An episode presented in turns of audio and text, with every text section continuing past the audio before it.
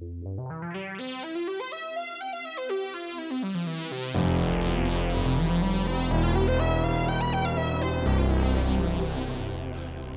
and welcome. You are listening to an informed take on current events brought to you by law students and staff of Queen's University Belfast.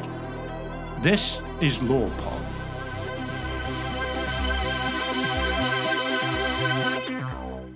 Hello and welcome to the inaugural episode of LawPod. Queen's University, we are making history today. Uh, my name is Shirley Alcius, and I am a final year LLB student here at Queen's.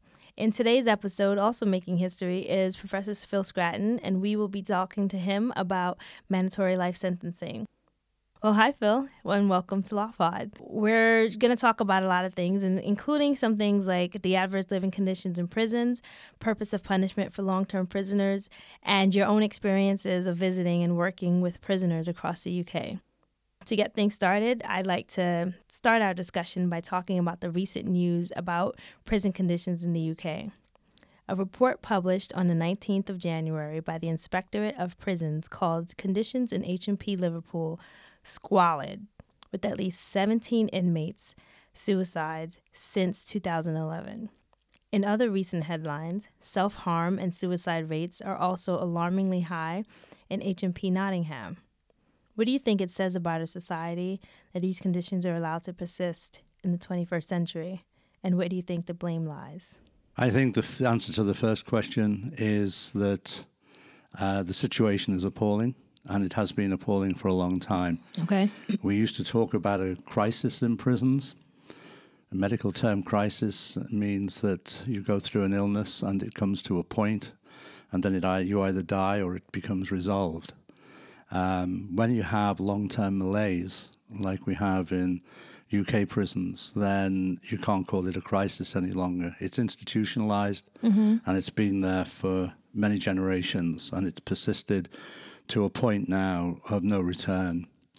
Where the blame and responsibility lies, I think, is a much more complex problem and one that I hope we can actually discuss and get into. The first thing to say is that I went into Her Majesty's Prison, Liverpool, when it was called Walton Jail. Okay. I was uh, just graduating, um, so it's the early 1970s. In those days, I would be wearing my standard issue waistcoat and okay. uh, my right to work badge and collarless shirt and my hair tied back. okay. Those were the days. Um, and I was teaching a course uh, in prison with long term prisoners. And the treatment I received on entry into the prison was outrageous. I mean, I was made to wait so that they missed half of the class when I was escorted across by two prison guards they insulted me all the way, not directly to my face, but to each other, talking about me. And then when we got into the class, only half the class had been unlocked. And that's when I realized for the very first time, it was my first time in prison, that the guards have immense discretion on how they behave they have immense discretion on who they unlock and when they unlock. There was no good reason that those guys hadn't been released for the class. And of course, for them, it was the highlight of the week. They were getting out and they were being together and they were going to have a class. But what also concerned me, um, and the reason I'm talking about this, is that halfway through the class, what was left of the class, uh, we were asked to stand uh, stand up and uh, exit the room. And a guy came in with a chemical uh, canister strapped to his back. He had um, a mask over his mouth and goggles, and he sprayed the room on the floor. And the reason he sprayed the room was because the prison was full of rats and cockroaches. And these were the conditions that people were being held in the early 70s in Walton Prison, HMP, Liverpool Prison, the Victoria prison, Victorian prison, like so many other prisons in the UK. They were condemned and they were supposed to be pulled down and replaced by modern prisons um, in the next 20 years. In other words, by 1990. That never happened. And the report that uh, we read last week on that prison um, has more or less come up with exactly the same criticisms that were relevant in the early 70s. The only difference is that prisoners now have in cell sanitation. Uh, but the in cell sanitation is appalling. I mean, imagine sleeping with your head close to a toilet. The toilet has no seat, it's broken, the plumbing isn't working properly, the stench is appalling. It was the first thing I noticed when I first went into Walton Prison was the stench. And you're living in those squalid conditions. Um, if you look at the photographs that were released in the report on uh, on Walton or Liverpool last week, uh, the back end of the inspectorate's report has a set of photographs, and if you look at them, what you can see is outside of the windows, and they're three. The the cells are three tiered in this Victorian prison. There's a, a, a kind of runnel that, uh, on the outside of the wall of the cells Okay. um, in the yard and you'll see newspapers wrapped and thrown there, heaps of them. That is excrement. That is guys Okay. unable to live with the stench in their own cell, going to the toilet into a newspaper and throwing it out of the window. And this is currently at the HMP. That photograph is in the report last week. But is that a, of a current? That's of the current situation at the Liverpool. Yes, that Okay. is the current situation. And that was the situation at the time. And at the time, a group of prisoners every week would go round outside the, the inner wall and they would shovel up all this excrement and the newspaper. And I hope your listeners won't mind me using the phrase, they called it the shit detail. Now, that was the appalling conditions then. And what is remarkable is not only that that prison is still open when it should have, when it was condemned, but that those conditions are similar today. Now, if we strip it back from there and we look at the conditions that prevail on each given day, and it's the same here in the north of Ireland. If we look at the the conditions in terms of why, when people go to prison, what is expected of them.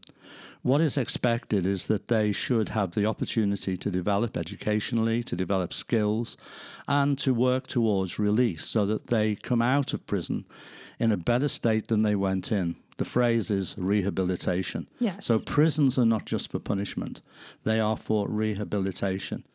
But if you look here in the north and you also look in Liverpool, 50% plus of all prisoners don't have any training or any work while they're in prison. This means they're locked down in their cells for 23 hours out of 24. Nobody is sent to prison to be put into solitary confinement. Yet they are the conditions that they serve their, their sentences. Not all prisoners, but a high number of prisoners. This is completely inappropriate, particularly when we look at the figures that well over 60% of people who go into prison have a mental health issue. Now, it's mm-hmm. hard enough to get mental health support in the community, but inadequate mental health support in prison is is, is, a death watch.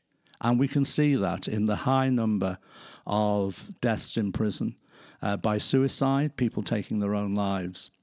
And I'm a founder member in 1980 of Inquest, which examines and uh, reports on deaths in custody. And the 17 suicides since 2011 I'm not saying they're all avoidable. Some of those men in Walton Prison, Liverpool Prison, might have taken their own lives had they been in the community. But one thing I know for sure is that the conditions in which they're held, the poor medical treatment, the lack of psychological and psychiatric support, makes it absolutely clear to me that con- if they go in with a serious mental health condition, it will worsen. And Oh. then what we have is deaths in custody. That is completely inappropriate. And I've given expert evidence here in uh, in Northern Ireland and two deaths in custody, and I'm just preparing another one now. Okay. And in each of those deaths, both of whom incidentally were women, in each of those deaths, of course, the women took their own lives, but following my evidence and being examined in the in the inquest um, in the inquest doc, being examined in the court, I mean, um, by uh, barristers for the prison service, the jury still found that although the deaths were suicide, they were avoidable deaths, and they criticised heavily the prisons. So where does this leave us in terms of 21st century imprisonment? In the UK, and we have to remember that England and Wales is a separate jurisdiction to Scotland, which is a separate jurisdiction to Northern Ireland. Uh, but in England and Wales, we imprison the highest rate of uh, at the highest rate of imprisonment in in Europe. Okay. I'm talking about former Western European states.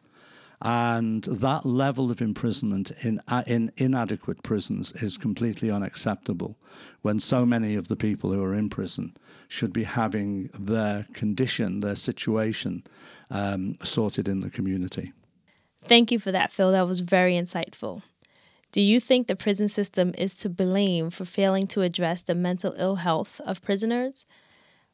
And or do you think prisons have a duty to step up to improve the well-being of prisoners? Mm-hmm. I, I, think it's really important to distinguish between blame and responsibility. Okay. You know, blame is something that we do in everyday life when somebody, you know, yeah. one of our children, brothers, sisters, mother, father does something and we, we blame them for it. Responsibility is about responsibility that the state has um, for the well being of all of its citizens, whoever okay. they are and whatever they've done, wherever they live, whatever their age is. And responsibility is absolutely clear that the health and well-being of every prisoner individually should be addressed and looked after and, con- and a major concern of the prison service. There is a really interesting issue in what you've raised. A lot of people would assume that what I'm saying is that people go into prison and then they become mentally ill. I'm, or they go into prison with a mental illness. I mm-hmm. mean, and then they uh, and then that worsens. I'm not saying that. Okay. Some people that's true. Some people have serious mental health conditions, and they uh, are not necessarily committed to prison. They're put into mental health institutions, uh, secure secure prisons. Um, but what I'm arguing very strongly, and we have we can demonstrate this across in, across all of the jurisdictions, is that because of the serious conditions, because of the lack of welfare support, and because of the lack of constructive um, activities for prisons that help with what we would call rehabilitation, they go into prison obviously down, mm-hmm. depressed, yes. fed up, miserable but that turns okay. very soon into a serious mental health condition. Mental ill health isn't you either have it or you don't. It's it, it it's gradated. You you, you can have. Um, we all, at some point in our lives, su- suffer. I have myself from mild depression. Mm-hmm. And sometimes that mild depression is exacerbated by death or other issues that go on in our lives. What I'm saying is that if you go into prison and you're in a depressed state, then if you are treated inhumanely, if you are not given constructive activity, if your um, health um, needs are not met, then the issue will become very soon that that becomes a serious condition. Okay. So it's not saying that the prison is responsible for all mental ill health. What it is saying is it's responsible for quite a significant proportion of mental ill health, but of the worsening situation. Let's just take that back to the Victorian times and criminologists like me in those days, in the early days of criminology, what they were arguing. Yes, they said prison primarily uh, has to address the offence. So you're going to prison for punishment. Now, what does that mean? What it means is that the deprivation of your liberty, taking away your freedom, is the first issue. It's about paying back to society for something you've done wrong. And the idea that you lose your liberty commensurate to the and in proportion to the crime you committed, however, that's the length of your sentence, um, will actually be seen as the punishment. The second issue is that it's a deterrence that it is supposed to say to wider society if you do this, if you commit this act, if you commit this criminal act, uh, you'll go to prison. So, therefore, it is deterring others. That's the second the second principle. Okay. Uh, and the third principle is that it has to be proportionate, that it that it should fit the crime. In other words, the proportionality means that you get given a sentence in proportion to the seriousness of the crime, and that is rolled out across society. So if you commit the offence in Nottingham or London or Belfast, you will receive the same kind of band, if yeah. you like, of, of, of, of liberty deprivation. But the other issue and this came out of the Victorian philanthropists and the whole development of what is prison for question. Okay. Is that it should be rehabilitative, that you should leave the prison in a better state to cope with the world around you. Because otherwise, what you create is a revolving door. If people come out still poor, still aggressive, still paining, still hurt, even more depressed, how on earth are they going to cope with the society in which they live, particularly if the society is vindictive towards them? They can't get a job, they have no income. There is resentment in the community for the crime. And I'm not talking about very serious crime, I'm just talking mm. about ordinary crime that they, they committed. So the issue of rehabilitation became central a central plank in the development of imprisonment in uh, the 20th century. And what I'm arguing very strongly in all the work I've done, the books I've written, the research I've done, the amount of time I've spent in prison, is that the prison is the last place in the world for rehabilitation. Okay. For all of the reasons we see in, in, in Liverpool and also in the report last week on Nottingham. And I might add, the incredibly critical report on Maghaberry here in Northern Ireland. Okay. That was only two years ago. And the chief inspector said it was the worst prison he had ever been in. He said the conditions in Maghaberry are Dickensian. Now, that is a remarkable statement because that takes us right back to that Victorian period yeah. when all the reform began.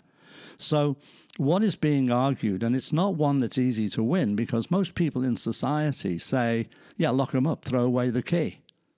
But let's think about the majority of people who are in prison. They're not those people who've committed these heinous crimes that we read about, that we see celebrated almost on television, on all of these crime shows.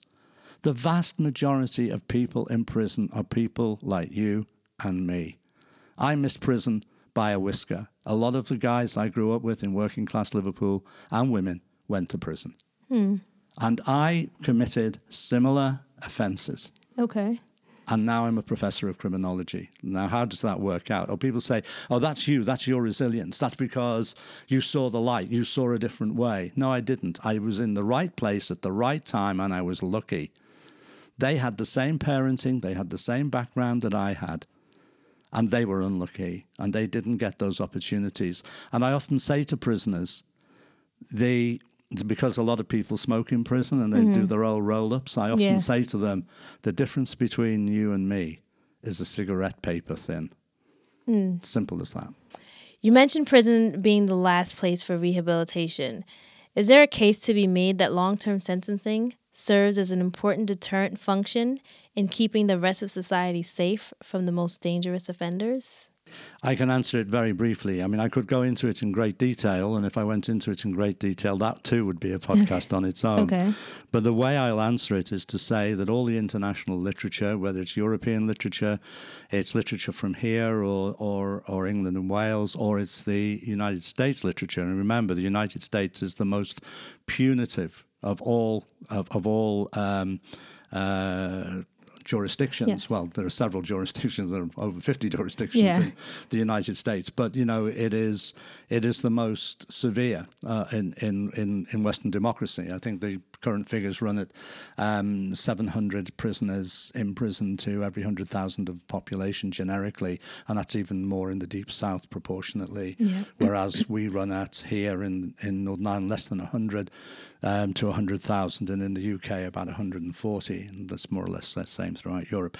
So you know, in that in in in that situation, I think it's really important to to say that the notion of deterrence is clearly doesn't work. I mean, you know, yeah. the idea that you go to prison uh, and that you will be deterred from further punishment when all the things I have said uh, obtain.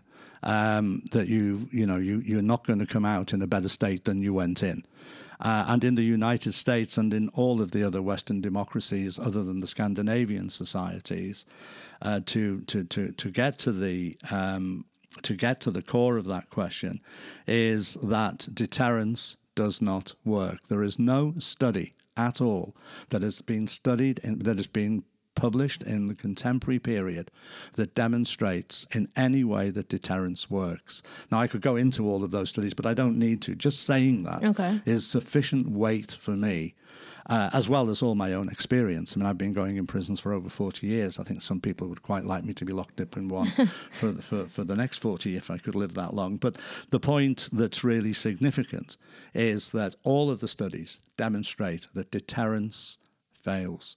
Nobody is deterred from stealing from a shop today by the threat of going to prison. If they are poor, if they have no money, nobody is going to to to uh, be deterred today from committing an act of violence against their partner. It's usually a man or a woman Okay. by by a prison sentence.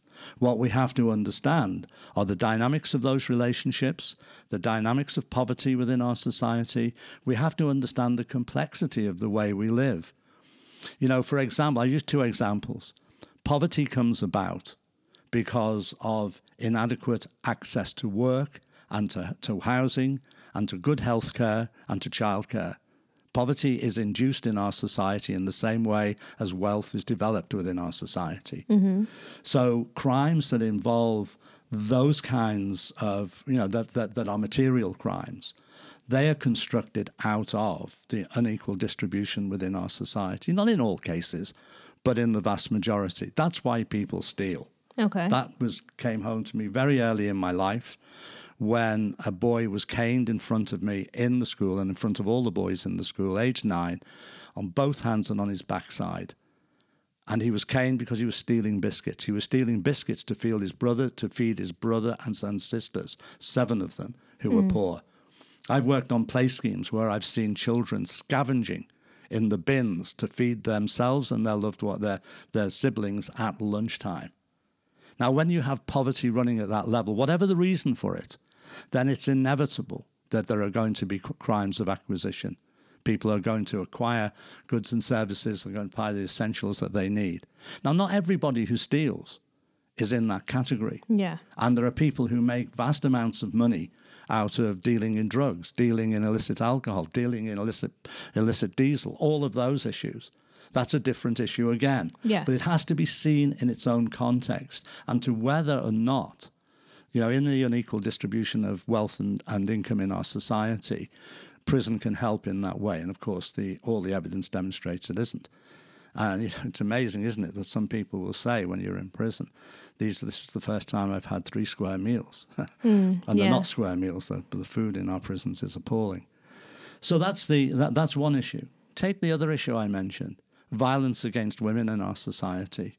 How on earth can pr- can putting a man who has committed an act of violence or several acts of violence against his partner and has ended up in prison how on earth can an all male environment run in a vindictive and predatory way possibly help the condition that he has in terms of turning on his the person who is closest to him and who is a woman? So, you know, they're just two examples. I could I could reel Yeah. out all of the or all of the examples. But for me, the question is, how do we deal with crimes of acquisition? You know, how do we deal with property crimes? Do we deal with them through imprisoning? There's no deterrence. It's been demonstrated over and again. Or we dete- do we deal with it by thinking about how we distribute income and wealth within our society? Mm-hmm. How do we deal with a crime of violence against women? Do we deal it with by locking up men?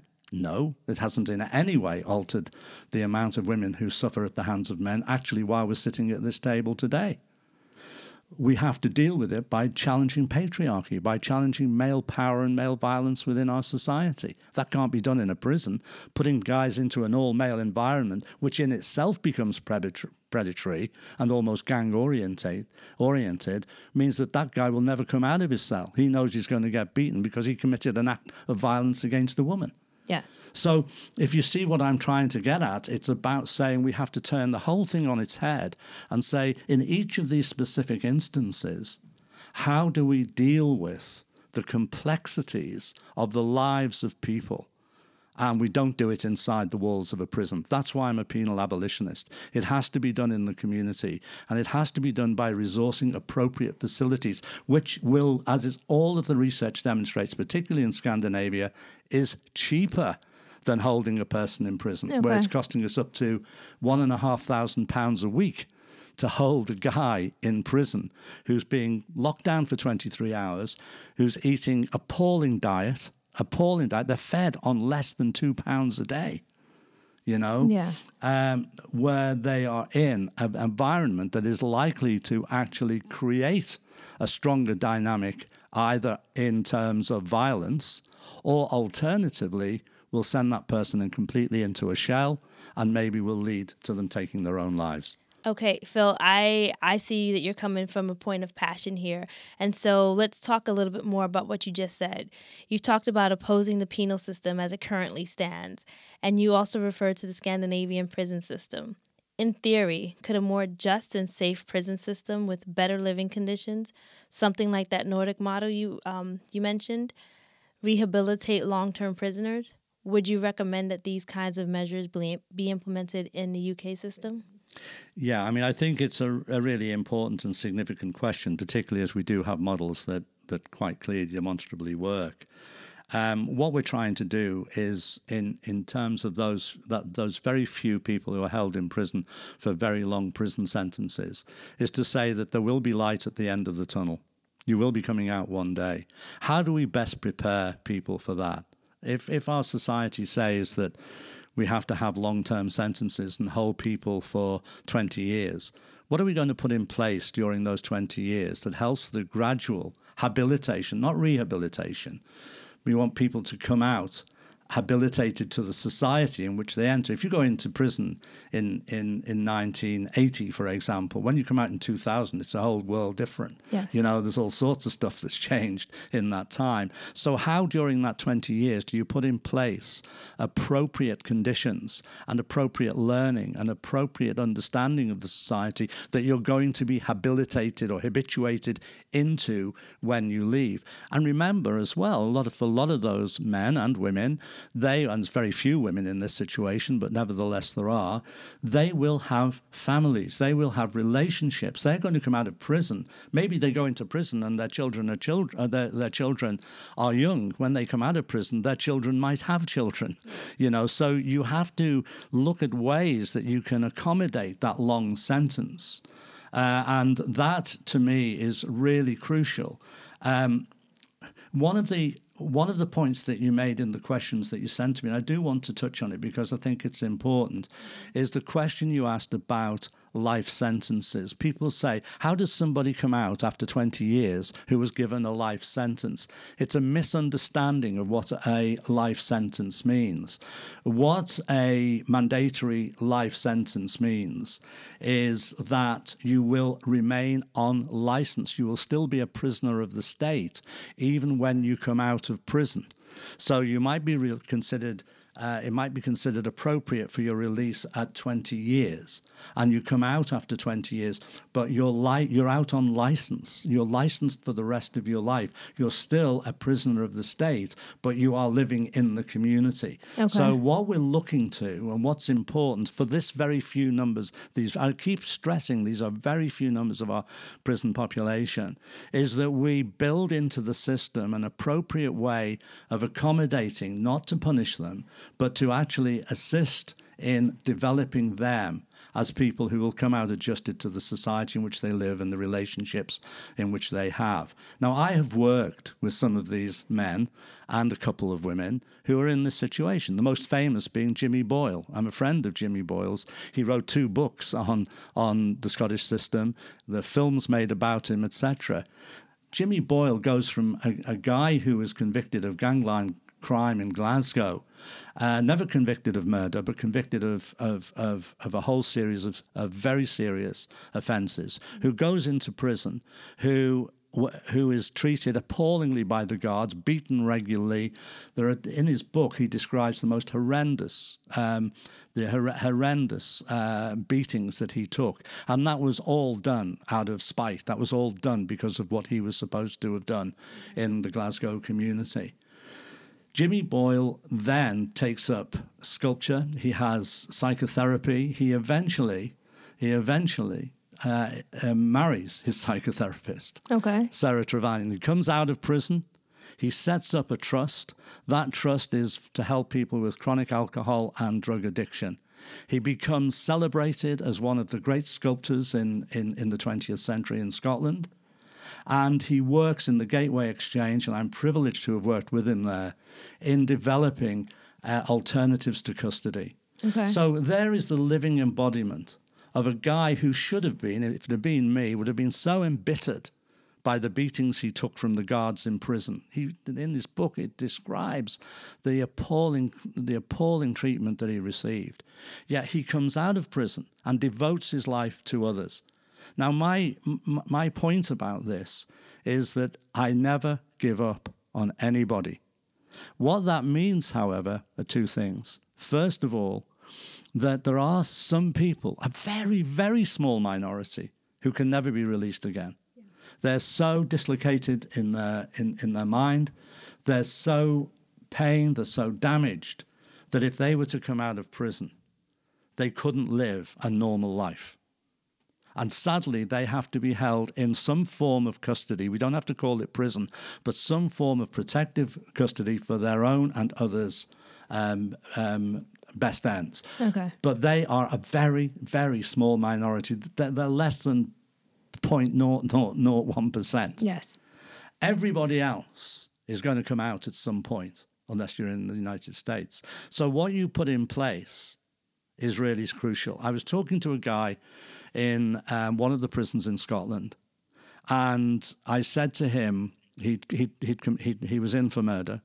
He had a wife and three children. He'd never committed any other offences before.